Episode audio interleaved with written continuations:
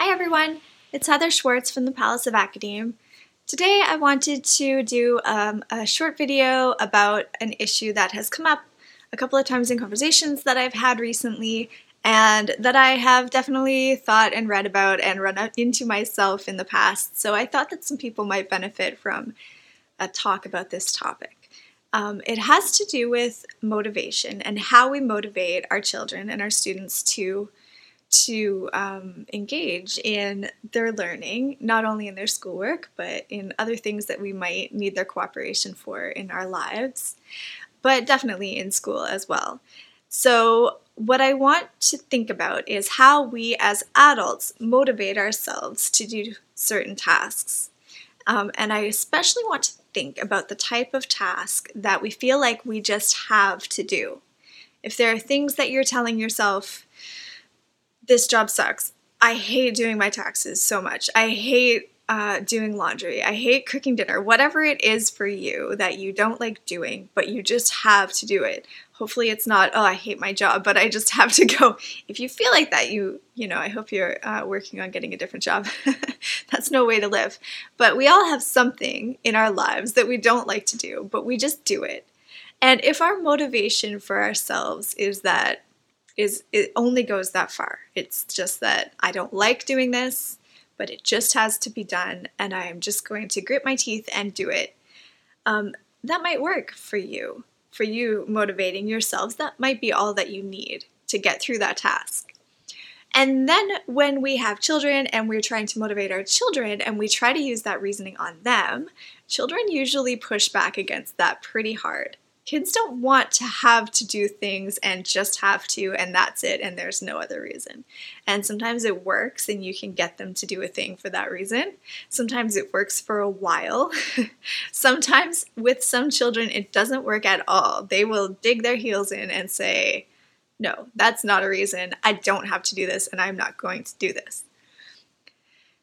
What I want to do is take that whole line of reasoning and give you something to um, to think about that you can reflect on that and draw some more out of it draw something deeper out of it. Because the fact is that in life there's nothing that we have to do uh, that might hit easily for you or that might be challenging for some people. Um, but really there is nothing that we just have to do. We do things because we do things for a reason, no matter how unpleasant the task is. You know, you sit down and try to untangle your taxes or do your taxes, uh, not because you just have to, so there, but because it's part of making money in our society and you want to make money. It's an if then, right? And anything at all can be brought back to some other value that you're after, some good thing that you want that this unpleasant thing is just an obstacle or a step on the way to that value. So if you hate doing uh, cleaning, if you hate cleaning your house, you can say, well, I do not enjoy cleaning my house, but I don't have to do it.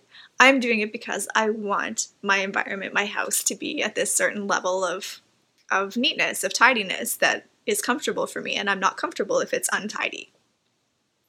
Um, if you hate uh, your job, let's say. Obviously, that's that's an obvious one. I do it so that I can get money. Um, and when it comes to our kids, we can think this way as well. If we can bring that one step further and kind of just cut loose some of that baggage of we just have to and look at what's beyond that um, it can really help us to understand our own motivation for doing something. It can help open us up to some creative ideas about how to do a thing that maybe wasn't what we originally, you know, wasn't on our original list. And it can help us connect with our kids, with our kids' motivation, and help bring them along with us um, if they can see what the ultimate purpose of doing something is. So, if your children, um, for example, don't like to do math, it doesn't i mean sometimes i guess you could say well we just have to do math and maybe that'll get them through. But if it's a long-term motivation thing you know maybe they need to see the ways that you use math in your real life. Maybe they need to have pointed out to them the times that math is used maybe in books that you read. Actually if you start looking, if you start reading any random book with an eye for when math is used, it's surprising how often you can. Maybe it shouldn't be surprising, but I'm always surprised by how often I actually find really good examples. Um, if they, what, whatever it might be uh, that they don't want to do or that you yourself don't want to do, number one, what would happen if I didn't do this? And just, you know, sit with that. Maybe try it what would happen if I didn't do this? And number two, why am I doing this? What is the goal at the end of this process? What is the value that this unpleasant thing is going to move me towards? And if you can think about it in those two ways, um, it can it can just open up a lot of possibility, a lot of connection, and um, a lot of new ways of thinking about the things that are in your life that and the obstacles that are in your life and your motivation for doing things.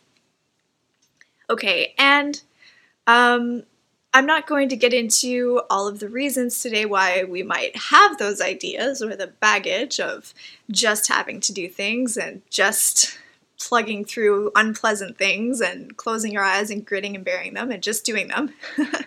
um, it's it's an interesting thing to think about, like why those ideas might be in our minds in the first place and who put them there and for what purpose.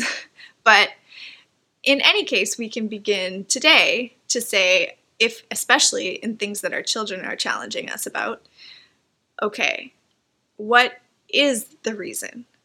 It's not good enough, maybe, to say just because we just have to. What is the reason? And maybe, you know, if there's something that you've been stuck on that you and your kid have gone head to head about, so many times and you're just sick of it and you wish they would just do it, maybe you can do a little thinking about um, about the longer range goal that that action is a part of, and bring that into your conversation with your child, and see how that might change the conversation and might change the way that both of you are looking at it. Maybe your child will have some unique solutions for how else you could tackle that problem or gain that value. And it's just really worth thinking about and thinking about how you can see those tasks differently. And I hope, just as a sign off, that your life is full of wonderful things and not too many things that uh, are just horrible that you have to slog through. and I hope that um, that even the things that you do have to slog through are getting you something wonderful at the end, whether it's a comfortable space to live in, or more money, or more happiness, or more wealth, or more uh, connection, whatever it is. I hope that your life is full of wonderful things. Okay. Thank you for joining me today. I'll see you next time. Goodbye.